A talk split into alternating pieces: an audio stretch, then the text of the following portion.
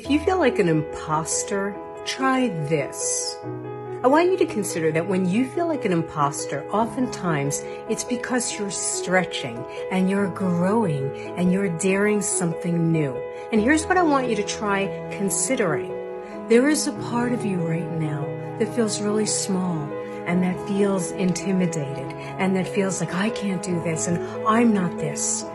But there is a greater part of you a hidden part of you, a part that is evolving and that you're beginning to express and count on, a genius part of you, a spiritual part of you that is so much greater. So you might be identifying with the part of you that feels small, but it's not the part of you that feels small that's going to do this. It's the part of you that knows its greatness that's going to do this. And it's okay to feel small when you're in the presence of the thing that is going to make you great.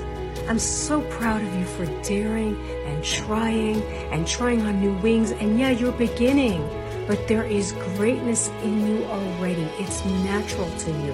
This is not a game. You are not being false. You are just stepping into the place where you belong. Shortcast Club